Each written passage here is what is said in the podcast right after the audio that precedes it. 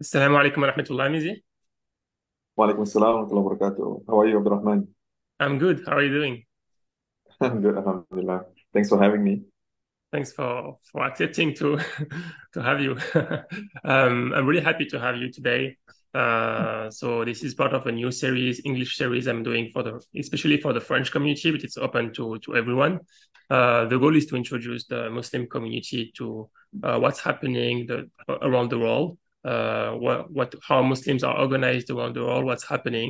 So I have handpicked a couple of uh, people uh, uh, and you're amongst them. Alhamdulillah, I'm very happy to have you. Uh, thanks again Thank you. for, for, for joining us.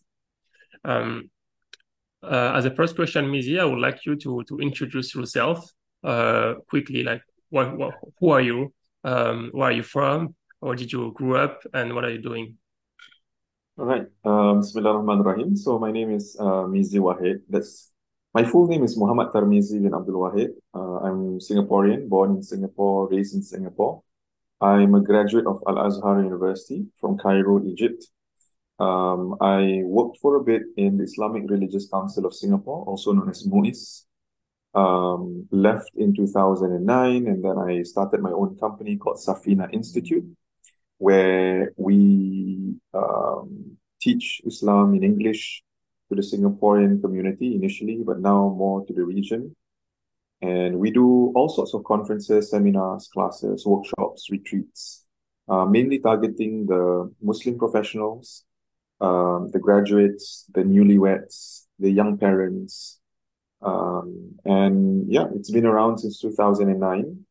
So that's what most people, uh, especially in Singapore, know me by. Like I run Safinah Institute. Um, but in the region, I think more most people know me more as an author. So I've written a couple of books, Alhamdulillah, and some of them are uh, the main ones that people normally talk about would be The Art of Letting God, um, Call Upon Him, and You Are Loved. And I also uh, have a podcast, uh, probably not as good as yours, Abdurrahman, but Oh, it's it's probably better than mine. it's called no, it's called the Mizi Wahid podcast. Before that, I had another podcast called the Good Life podcast. Um, during COVID, I did a short-term project uh, called the Circle of Ilm, Circle of Knowledge, uh, there where I invited some of my friends who were also trained in Islamic studies to Mm. do different different topics uh, on Islam. And I think uh, it was very well received because people were stuck at home, you know, and they wanted to learn, they wanted to listen to something. Too much screen time as well, so they just wanted to tune in and listen. Uh, so that that's that. Um, I'm married with four kids, Alhamdulillah. Alright. The eldest is 12, the youngest is five. And I, I'm also active in the in the voluntary space in the, in the amongst the Singaporean Muslim community. But I Mhm. think I'll share more about that later, inshallah. Great. Um, um, before talking about all of your activities, can you describe, uh, um, talk, talk to us about how, about, Singapore? I've been living in Singapore for five years. Uh, unfortunately, unfortunately, we we learn about each other really late in my uh, in my uh, stay in Singapore. But alhamdulillah, can you talk to I I had a lot of questions from friends and from other people about Singapore, a lot of misconceptions. People think that it's like a Muslim country, which is absolutely not true. People think it's like kind of like Malaysia, although there are a lot of Malays, but it's not like Malaysia at all. So can you talk to us about uh, Singapore and the Muslim community in Singapore, please? Sure. So Singapore is a it's a very small nation. It's an island. Um, we all we call ourselves the red dot because we are a tiny uh, country uh, with bigger countries as our neighbors, you know, Malaysia, Indonesia, and so on. So uh, our population is about 5 million. Uh, the government has a target that they want to reach, I think six 6.5 million, if I'm not mistaken, uh, in the next couple of years. Um, Muslims make about 15% of the entire population, uh, 14 or 15% thereabouts. And we're so we're around maybe 600,000 of us, 500, 600,000 of us in Singapore. The, we are a secular state. You are right, we are not a Muslim state. and uh, Muslims are minority, as I mentioned, and we, we are a multi-racial, multi-religious society. The we are made up of three main races. So uh, there are the Chinese, which is the majority, Mhm. and then the Malays, like myself, and then the Indian community. Okay, the Indian is the smallest, but then there's also a group where the government calls the others. So the others are now like any other ethnicity or race that is a part of our community, but they are very, very small in number, right? Mhm. Um, Muslims are 95% or maybe 90% Malays. So the Malays are the ones who make up the numbers of Muslims in Singapore. Mm. The Indian Muslim community is quite significant too. Um, may, my estimates might be a bit off, but maybe they're about 10 or 15% of the Mhm. Muslim community. Um, and then there is a very, very small minority of Chinese Muslims. Mhm. Um, and then again, there are the others, the expats, the foreigners who are working here who are also Muslims. Mhm. Mhm. Mm, what else? In Singapore, there are about 70 mosques all over the island. Uh, there are six full-time madrasas, Islamic schools. Mhm. Uh, but there are many private Islamic learning centers, many, like Mhm. a hundred or more. Okay. Uh, what else? Uh, I don't know what else to share. Oh yeah. Um, we have our own Sharia court, but the Sharia court here does not deal with every matter. It only focuses on uh divorce Mhm. matters and inheritance, and I think a bit about um, the custody of children. But we also have family court, which usually sometimes it ends up in a family court as well. Okay. Okay. Great. Oh, we, uh, one more, one more. We also have the registry of Muslim marriages. So uh, we have the registry of marriage, which is for Mhm. civil marriages, and then the registry of Muslim marriages. This is where the nikah is done according to Islamic rites. Great. Great. Um, so in terms of ge geography, location, so Singapore is at the uh, at the bottom at the peninsula, it's the pen- peninsula of the of, of uh, Malaysia. If we Mhm. if we put that on a map, you you mentioned Malay people in, in Singapore. Can you talk to us about why? I mean, how come there are so many? I mean, uh, the more about the history of Singapore. Why is there Malay people in Singapore, and why is it this kind of proportion of people? Okay. Um, I hope I'll be able to do justice um, with the answers. Um, Singapore was initially part of Malaysia. Mhm. That's the history. Okay. So, um, and then they separated in the 1960s, um, where we became independent. Okay. So the ori origins of Singapore is that um, there were a lot of a lot more Malays, right? Uh, and Mm. Malay is actually the national language of Singapore. Even though we are a minority, it is the national language of Singapore. But Islam only came about, uh, no, Islam actually came about much earlier, but they came from Yemen. Mm. So there were Yemenis traders and merchants, the businessmen and women, who traveled by sea Mhm. and they landed on our shores and they started to uh, build.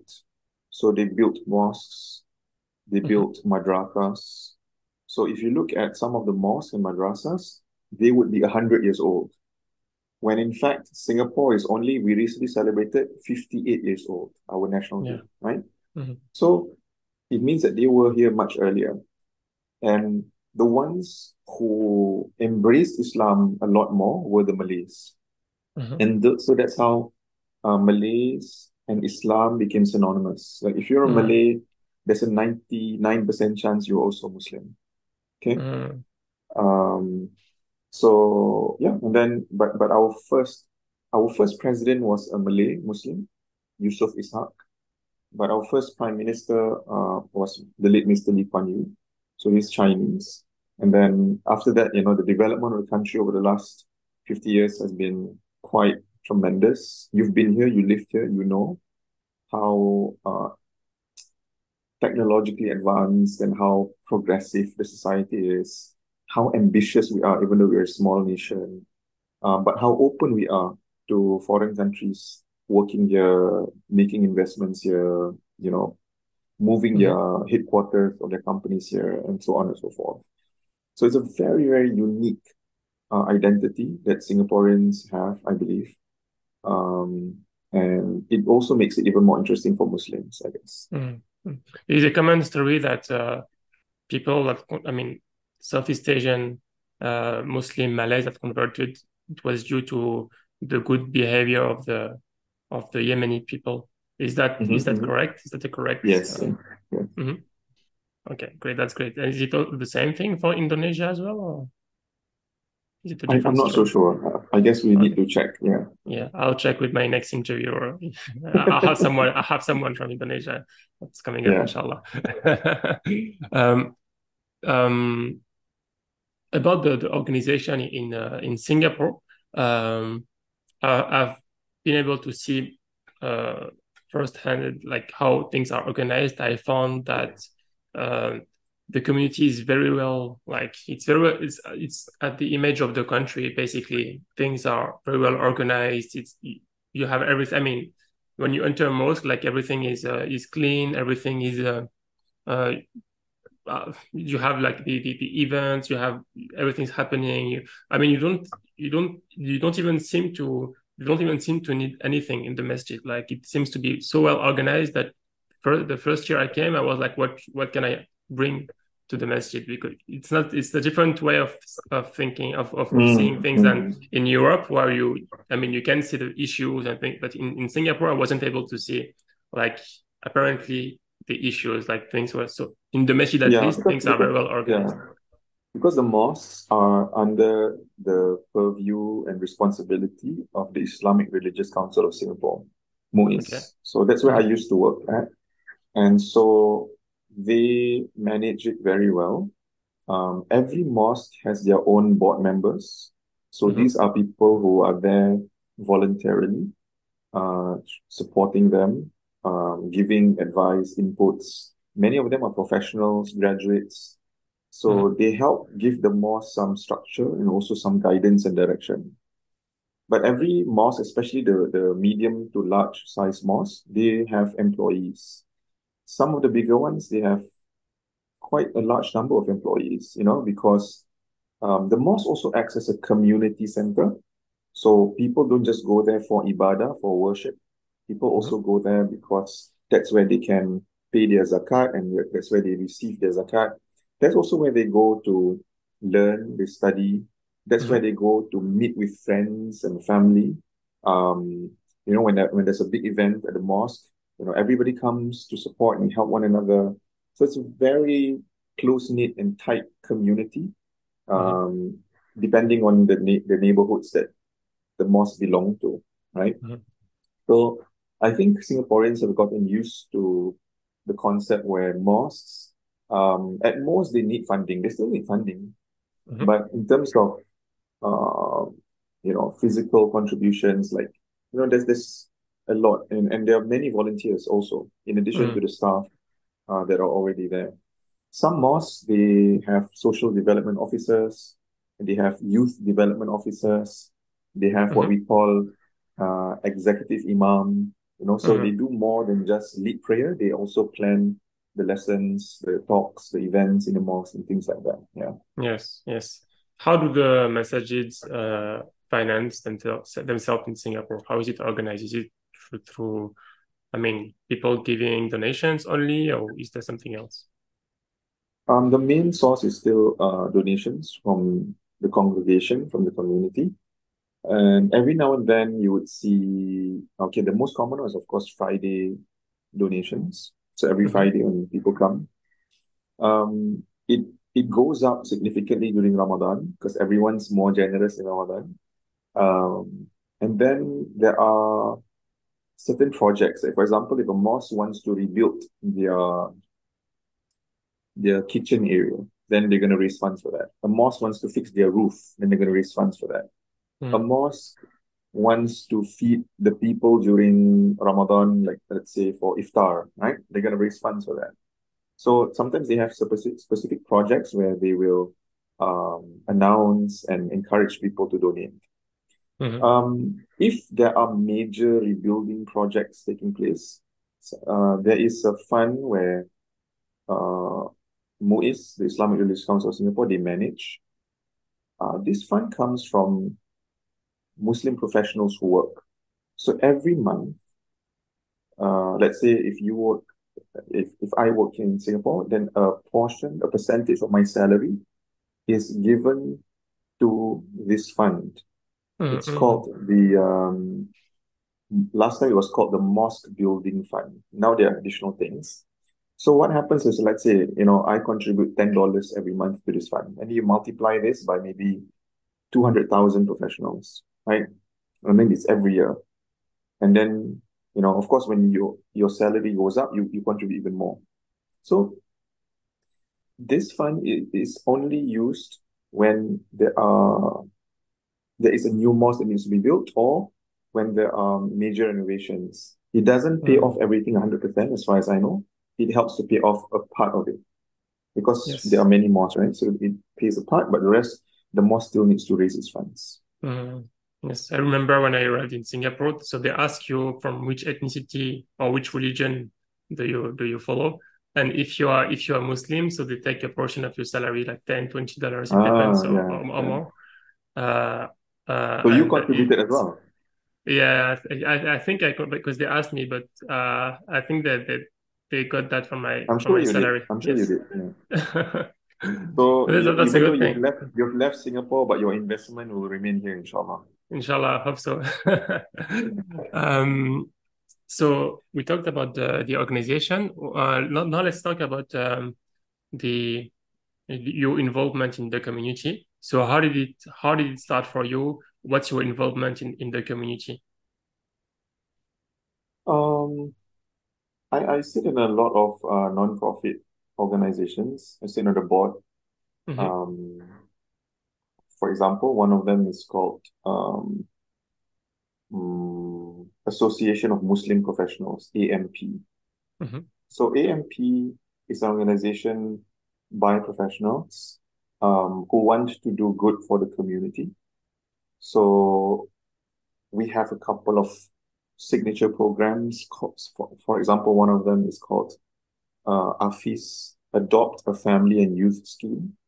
So mm-hmm. people can donate regularly, monthly, and then this goes to a fund where we then support families and youth who need help. They might mm-hmm. be um, either families who are underprivileged, financially challenged, or youth at risk who need some kind of guidance, who needs a mentor, who needs, you know. So that's mm-hmm. one. Um, we also have a debt advisory center for Muslims who are struggling with debt um, maybe it could be mortgage they cannot pay. Maybe it's, um, you know, uh, cre- even credit card debt, but they get into trouble with it and they need advisory. Mm-hmm. So we come in, we have experts to support them and mm-hmm. to get them out of those situations because it, it, can be quite burdensome, stressful, overwhelming, you know. And, and some people, even we hear they're very suicidal when they when they are burdened with so much debt, right? So we, we, we try to assist there as well.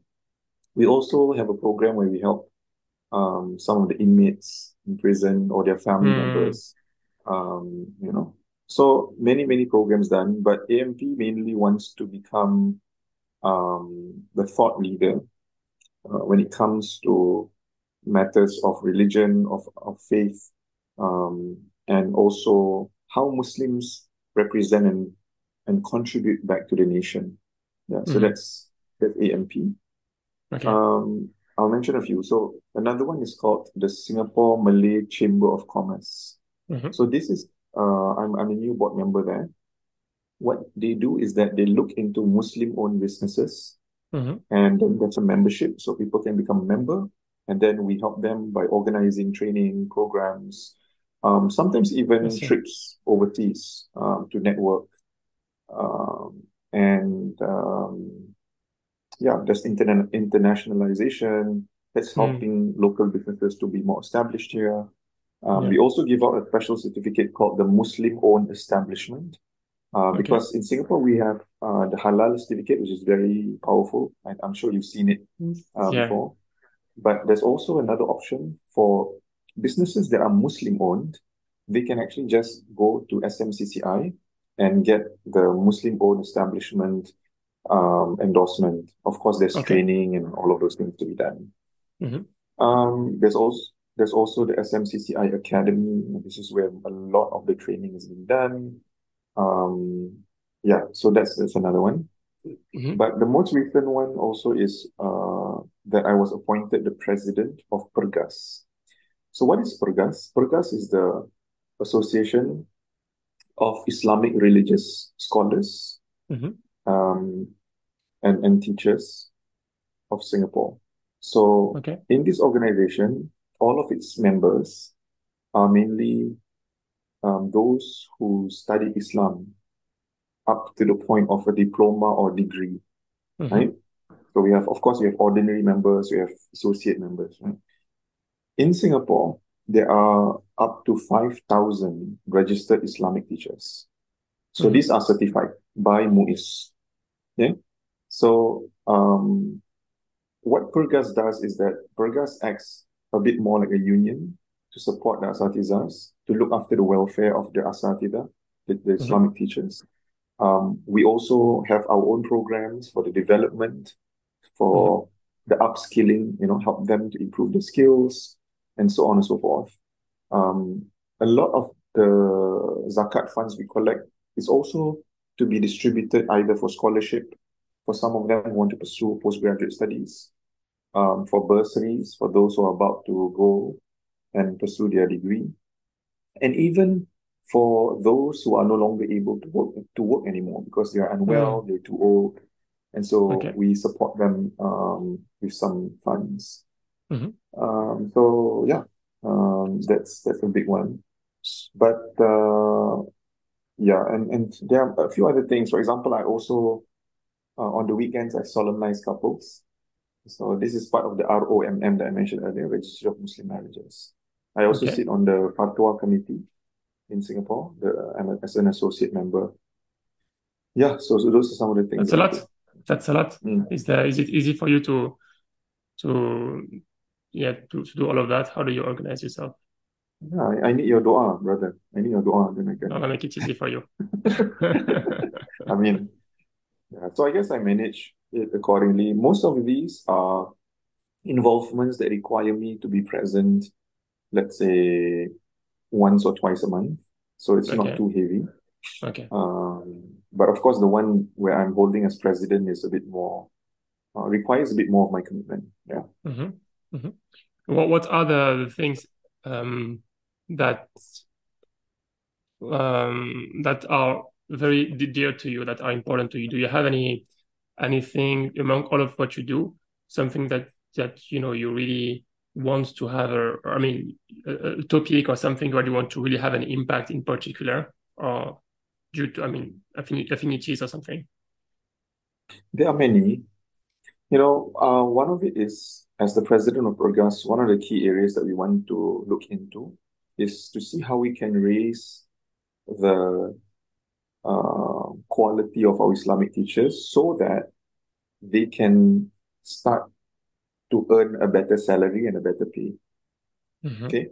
So if we Yeah. were to put the teachers in our public schools compared to our religious teachers teaching in a Mhm. madrasa, their salary is very far off. They are not Mm. paid enough. So we want to see how we can help in whatever way. I believe that the solution is not so straightforward because this is a problem that's been around for decades, you know. As long as you're a religious teacher, people don't value you as much. Mm. People don't um, are not as willing to pay.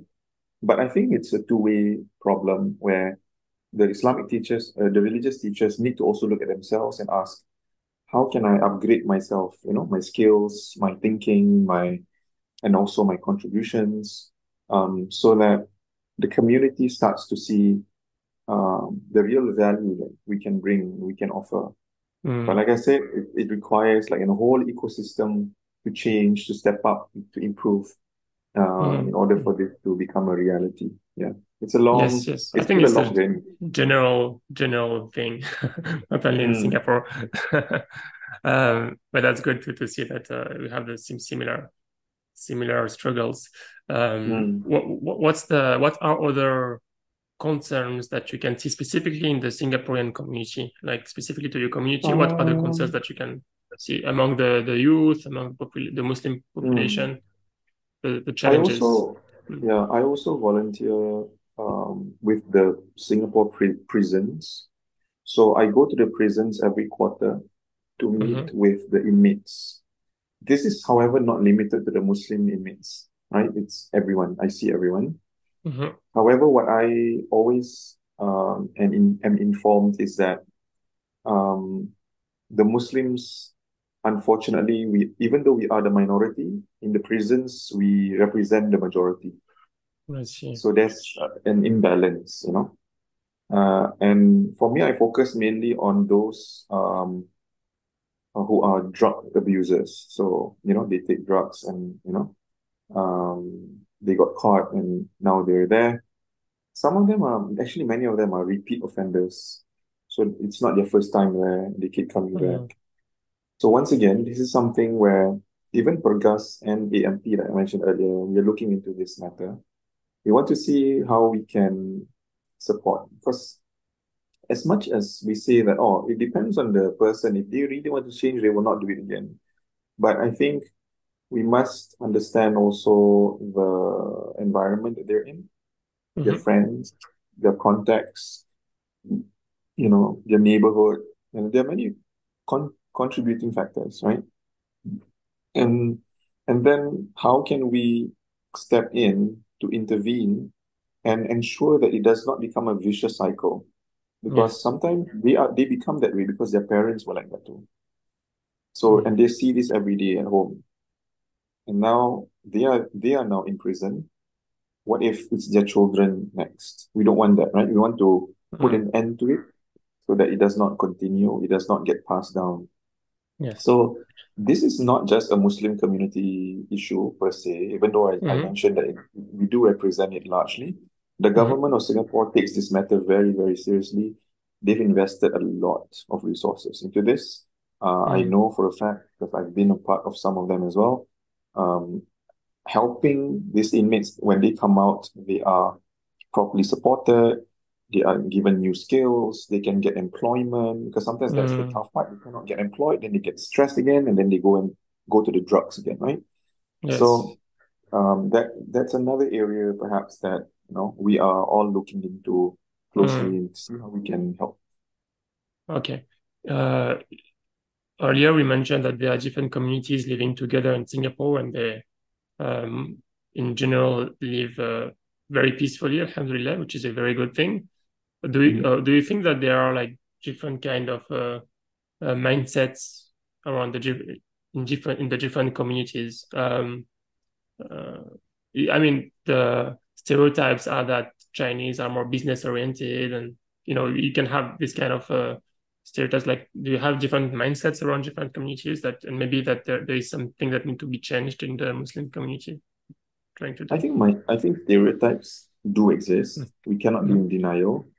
Um, but what's more important at the at the moment, I feel, is that we must also acknowledge that we are generally a very, very peaceful country, Yes, right? that's Even that's though we have true. lots of differences. Yeah, you lived here for a while, so you Yeah. know. And I think you can only appreciate it. I think a lot of Singaporeans sometimes we don't we don't appreciate it this enough Mm. because we don't travel enough. We don't look at how other Muslims in other countries as minorities, they are not Mm. treated as nicely, right? So we are given a lot of freedom to practice our faith. Yeah, uh, like I said, the mosques and everything. Of course, Mm. there are still some challenges, you know. If if you live in a world where there are no challenges, there must be something wrong somewhere. Mhm. Everything's too easy. So our challenge is that we may not get everything, but I think a big chunk of what we normally need to do, the basic needs, they are all pretty much covered, you know? Mhm. Mhm. Um, even one of the big uh, announcements made by the government last year, and last year's National Day, was allowing our nurses in hospitals to wear the hijab. Mm-hmm. Because for the longest time, they were not allowed to wear the hijab. So, you know, things like this uh, give the Muslims some recognition, and also it gives some of us also hope that mm-hmm. that the nation, the government actually cares about us and is concerned about what we want as well. Mm-hmm. Um, but because we live in a multi-religious country, there are 10 recognized religions in Singapore, multiracial society, we must always remember to be respectful to one mm-hmm. another, right? And if you demand a lot, then then you got to also contribute as much. You know, I think it's a give and take uh, world that we live in today. So yeah, those are some mm. things. Mm. Well, that's good. That's good. I, I, see that in general things are going, are getting uh, better and better for the Muslim community. Uh, as you mentioned, there are some some laws that goes uh, from times to times that gives a, even more freedom. Even though I mean, compared to other countries, it's like already like a very high degree of freedom, uh, but it's getting uh, even better. Alhamdulillah. Um, you are, uh, you, I mean, most of our the listeners in France don't even know you, but you are quite famous in Singapore and also maybe in Malaysia and uh, maybe in Brunei as well. Mm-hmm. Uh, why did this? How how did how the why, why did you become so famous in, in the region? Due to which kind of work? why did I become so famous? I don't know. Um, I think Alhamdulillah, it was mainly through my book. I think my mm-hmm. books really really helped. Um, it was by accident too, I guess. Uh, it wasn't really, oh, I, I'm writing books so that I can become famous. No such thing, right? I just wrote the books mm. because I wanted to share whatever I wanted to share. It's just perhaps that my books were a bit unique in terms of how it was written, um, the approach, the tone that I used to write the books. Um, and because most of my books are written as a way to encourage people for example, call upon him is to encourage people to not lose hope and continuously make dua to Allah, mm-hmm. right? Um, to understand that there is a time delay sometimes, and there's always hikmah and wisdom behind any delay. Mm-hmm. Um, you know, and and to internalize whatever supplications and requests that you make to God, you know, to to really understand what they mean and whether they are meaningful to you in any way, right? And and many mm-hmm. other things. Mm. In, the, in the book, The Art of Letting God, it's really about learning how to let go, learning how to forgive, learning how to surrender your affairs to Allah. It's really about mm. tawakkul. Because sometimes we get so obsessed about outcomes and results when the only thing we should be obsessed about is actually the work that we do. The results mm. is all we leave it to Allah, right? Allah decides whether the outcome is going to be a certain way or the other way around. Mm. mm. Um, so you plan properly, you work properly, you give it your best, and then once you are done, you leave it, you leave the rest to Allah. Mm. So that that book is quite, it's probably the most popular of them all. It also talks about you know forgiveness and things like that. Mm-hmm. And then uh, the third book uh, is called You Are Loved. So the premise of this book is that many people in the world actually do not feel loved, and they they don't even realize this they have problems, they're depressed, they're always very anxious about everything, they are easily agitated, they have anger issues, um, they go on from one marriage to another marriage, they lose all of their friends. There's so many things people go through, not realizing that at the core of it is really because they do not feel loved. Mm. And when, you know, many people say that when they read this book, uh, within the first chapter, they're already crying. You know, a lot of people say, mm. so I cried. Yeah.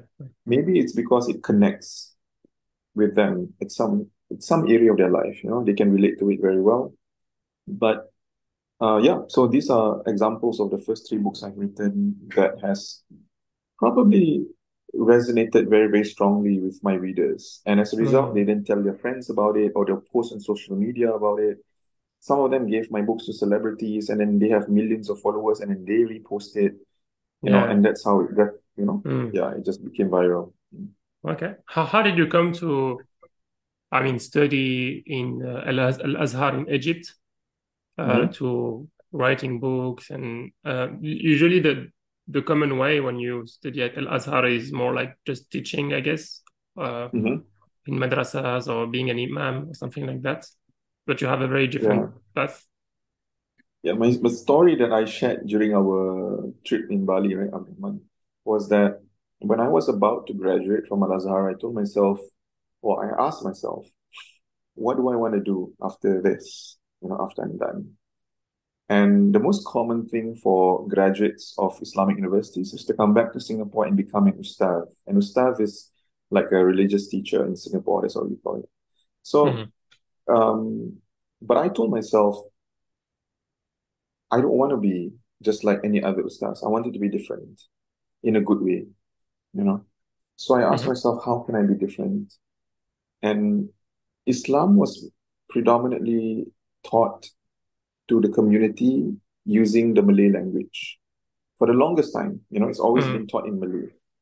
But more and more Singaporeans, especially the younger ones, they are more comfortable in English, but they didn't have enough options. So because at that moment I felt like I was a bit more comfortable to speak in English, a bit more fluent than most of my peers back then, I decided to start Safinah Institute, the one that I shared earlier, and said, you know what, I'm Mm. just gonna do this instead. And after a couple of years of doing it, I thought to myself, hmm, maybe I should write some of the things Mm. uh, that I've been teaching and compile it into a book. And the first book was written when uh, my wife and I were expecting our first child. Suddenly, you know, when you have your first child, Abdurrahman, you have one child, right? Or two? Yes, one, one, One, yeah. one, one daughter. So when you have your first child, you do you do start thinking differently, right, about life. It's like, Mm. hmm, what kind of legacy do I want to leave behind for my child, right? So part of me was somewhat concerned, like, what if something were to happen to me and my daughter wouldn't know me properly, you know, know me well enough. Um, so I thought that maybe I should write and then publish a book.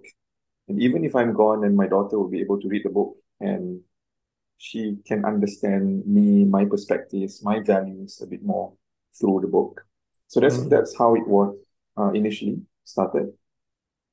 Then after a while, you know, I had other goals of writing a book. I wanted to help people get over grief, difficulty, uh, hardship, stress, depression. That's why I wrote The Art of Letting God. And then I wanted to help people who do not feel loved. That's why I wrote You Are Loved. So yeah, after that there were there were more specific goals. Interesting. Um, we are reaching the end of the interview. Uh, I still have a couple of questions to, to finish, but before that, can we talk uh, also talk about your uh, involvement in the corporate training? Uh, I think that's something we didn't touch. Um, yeah. So Yeah. you, you you travel a lot uh, due to that. So can you explain to to us? Yeah, so Alhamdulillah, I've been getting a lot of um, engagements with corp corporations. Um, Mhm. so I do corporate training, but the the value, the unique value proposition for me is that uh, I have an Islamic uh, degree. Mhm. So even though it's corporate training, people expect me to either also touch from the Islamic perspective on certain topics, let's say on Mhm. leadership, on overcoming stress, on mindfulness at the workplace. So Mhm. because they think, oh, this is Ustaz Mizi, so we have to ask him to also do this, right? Because other trainers, they, they don't have the same background as I do. So Mm. they, they like that. Um, but even when there are certain big companies where they say, oh, but Ustaz, we have non-Muslim staff as well. Can you maybe tone it down a bit, but maybe keep it more spiritual? And say, yeah, sure, I can do that. So for example, in those kind of trainings, I don't necessarily uh, use too many uh, Quranic verses or hadiths, um, but I still emphasize on the values and the principles that Islam teaches Mhm. and how they can apply it at the workplace. So I've done, alhamdulillah, like banks, oil and gas companies, fashion brands, um, insurance companies, things like that, you know, uh, uh, telco companies. Yeah, I've done quite a bit, alhamdulillah. Okay. Okay. Great. And is this like uh also what exactly are they looking for in this kind of um, training, like uh, leadership? Um, is this something that is uh, common in uh, in Southeast Asia to have this kind of training regularly? Yeah, it is. Um, they do for example, training is one of them. Uh, the ones I mentioned earlier about mindfulness, about um, overcoming stress, Mm-hmm. um, rising above uh, difficult phases in the work Mm-hmm. life, you know, um, finding that so-called balance. There's Mm-hmm. there's something a lot of people want to learn about, you know. Mm-hmm. Um, yeah, so these are some of the more popular topics that are often chosen. Yeah. Great, great. Thank you so much, uh, Mizi. We're gonna. I mean, b before I ask the question of the uh, of the end of the podcast, do you have anything or any message you want to to add or something we did not mention, maybe? Um, I don't know. I wish I could interview you. Maybe another time I can interview you instead. Inshallah, no problem. Whenever you want. I've I've never been to France before, but I do hear a lot about the French Muslims. Mm, Um, sometimes very inspiring, amazing things, but sometimes I feel sad also, uh, with mm, some of the news. I, I I take every news I hear with a pinch of salt because it doesn't usually um, represent the full reality. You know, like how people hear stuff about Singapore, that's not true, right? That's not true. mm. You know, like maybe a lot of what I hear also is not accurate. Um, so hopefully that I will get a chance to to learn more about the French Muslim community one day, inshallah. And uh, yeah, maybe even travel there, inshallah. Yeah, you're welcome. Let me know whenever you're Mm, you're planning to mm, travel. Well, I'll be sure you'll be welcome very well, inshallah. inshallah. Thank you so much, Mizi. Um, what's the the skill that you find the most useful in your daily life? Mm, normally I would say writing, but I think today I'm gonna say reflection. You need to know how to self-reflect, and it's a skill. Because some people, when they go back home at the end of the day, before they sleep, they think about their day, they reflect, but it doesn't benefit them. Meaning, Mm, when they think about how difficult the day went and how harsh their boss or their client was towards them, they just get more and more angrier and they lash out and they start scolding their family members because they're taking it out on their family. Or maybe they plot against people who they think don't like them the next day in the office, you know. To me, that's not real reflection, you know. So real self-reflection, muhasabah, is when you look back and ask yourself, how can I be better? How can I improve? You know, when when somebody says something, don't um make a big deal out of it to the point where you lose focus of the real value that the person is trying to give you in terms of feedback. It's mm, often, yeah, that's actually one of the things I teach, you know, about, about don't take feedback at work personally because a lot of times it's just purely professional, you know, yes. to constructive. Uh, so every day there's always something that happens. Mm, So when you take a moment to reflect at the end of your day and at the beginning of your day, even if you wake up and you think first, hmm, you know, how was, you know, how was everything? Did, did I learn anything from your last night's mm, reflection? You know, then you are able to start off your day with a more positive mindset. Um, you are more eager to learn, and your mind is so much more receptive mm, towards whatever the world has to offer. Yeah. mm, mm. Uh, any tip and any tip on how to to have a efficient reflection? Usually, usually uh, when I, when I reflect before sleeping, I tend to forget when I wake up. Um, Yeah, I, I, if you if you if you notice yourself forgetting a lot easily, then of course you should write it, write it down. mhm, Yeah, um, write it down. But the real key to having a good reflection is um, the quality of the questions you ask yourself. mhm, If you ask yourself something like, why did this happen to me? Why not somebody else? Right? That's not helpful, right? But if you ask yourself, what was God probably trying to teach me? What could I learn so that I don't repeat the same mistake again? So the quality of your questions matter greatly uh, mhm. in determining how effective your reflective session was. Mm, makes sense. Thank you. Thank you. No Um, worries. what's the thing that you that you prefer in your in your day-to-day activity? What's the thing that yeah you like the most? To be honest, it's about going back home and spending time with my kids, my wife. I think that's the most valuable because I have long days usually, you know. Mm. Very rarely do I have a short working day, uh, so it's very long days. I, and then I travel a lot. So when I get to come back home and meet everyone, I feel much more recharged. Mm. Great, alhamdulillah.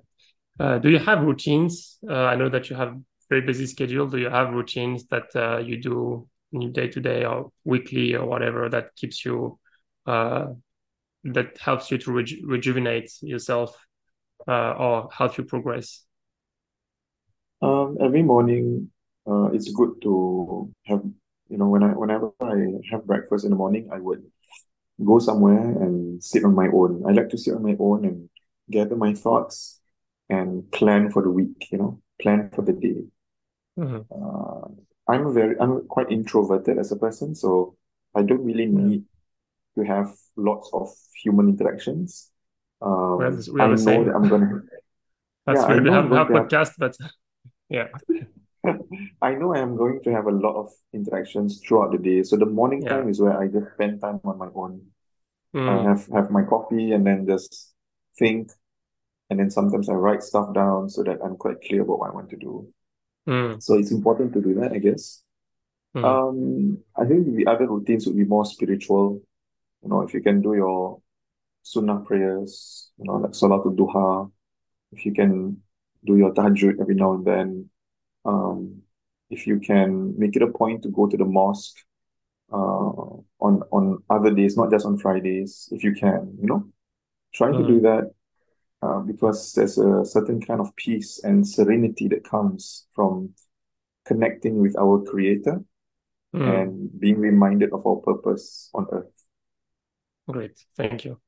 Uh, usually, I ask questions about uh, book recommendations. I think I'll put some of your books in the in the description, inshallah. But do, do you have any additional book, maybe something that uh, you find really inspiring and helpful to you? I grew up uh, in my okay, so when I was uh, a kid in school, I I really lacked self-esteem and self-confidence. So when I turned 18, I Mm-hmm. started going to the library and bookstores, and I started investing a lot in books. So my the books that I read are normally like personal development books, and some of them would be like Anthony Robbins, um, his books, Stephen Covey, all of his books, you Mm-hmm. know. Um, so there are a lot of good books out there that talk about all of these things. I hope that my books will be able to help people in the same way, or mm-hmm. even better, inshallah, in the future. Yeah. That is clear, Aaron. Uh, if our listeners wants to follow your work, uh, follow what you're doing, and even I know that you're really busy, but if they have a maybe like uh, they want to ask you a question, is that uh, is that possible? Yeah, you can follow me, inshallah, on Instagram. I'm most uh, um active there. Mizi Mhm. Wahid, M-I-Z-I-W-A-H-I-D. Mhm. Uh, on Twitter, I'm kind of active as well. Mizi Okay. underscore Wahid. It's now X, Um, but yeah. yeah, now X, not Twitter anymore. Um, yeah, Facebook not so active. I'm I'm not active at all on TikTok. Um, and uh, yeah, that's about it, I guess. Club. I was active on Clubhouse, but I think everybody's left Clubhouse already. Yeah, I think it's a Um, old thing now. Threads as well. Threads. I was there, and then suddenly, you know, everybody's left Threads. So Uh, yeah, threads. that was a short, uh, yeah. Yeah. Alhamdulillah. All right, so I'll put your Instagram and your Twitter slash X uh, account in the in the in the Thank bio. you. Uh, thank you so much, Wahid, for your for your time today. I really enjoyed uh, talking to you. I hope we can uh, make we can meet again, maybe in the next uh, GMW event. Maybe if you if you're there, or if if I come, inshallah. Uh, and uh, yeah, uh, I ask Allah to to add uh, to put barakah in you, in you and your family and your surroundings and your work, uh, and he, that he makes it easy for you to you know to do all of what you're doing and in a very good manner, inshallah, with the, the best of the intention. Thank you so much, Abdurrahman. Thank you. Thank you so much, uh, Mizi. Uh, I'll see you again, inshallah. Assalamu alaikum. Wa alaikum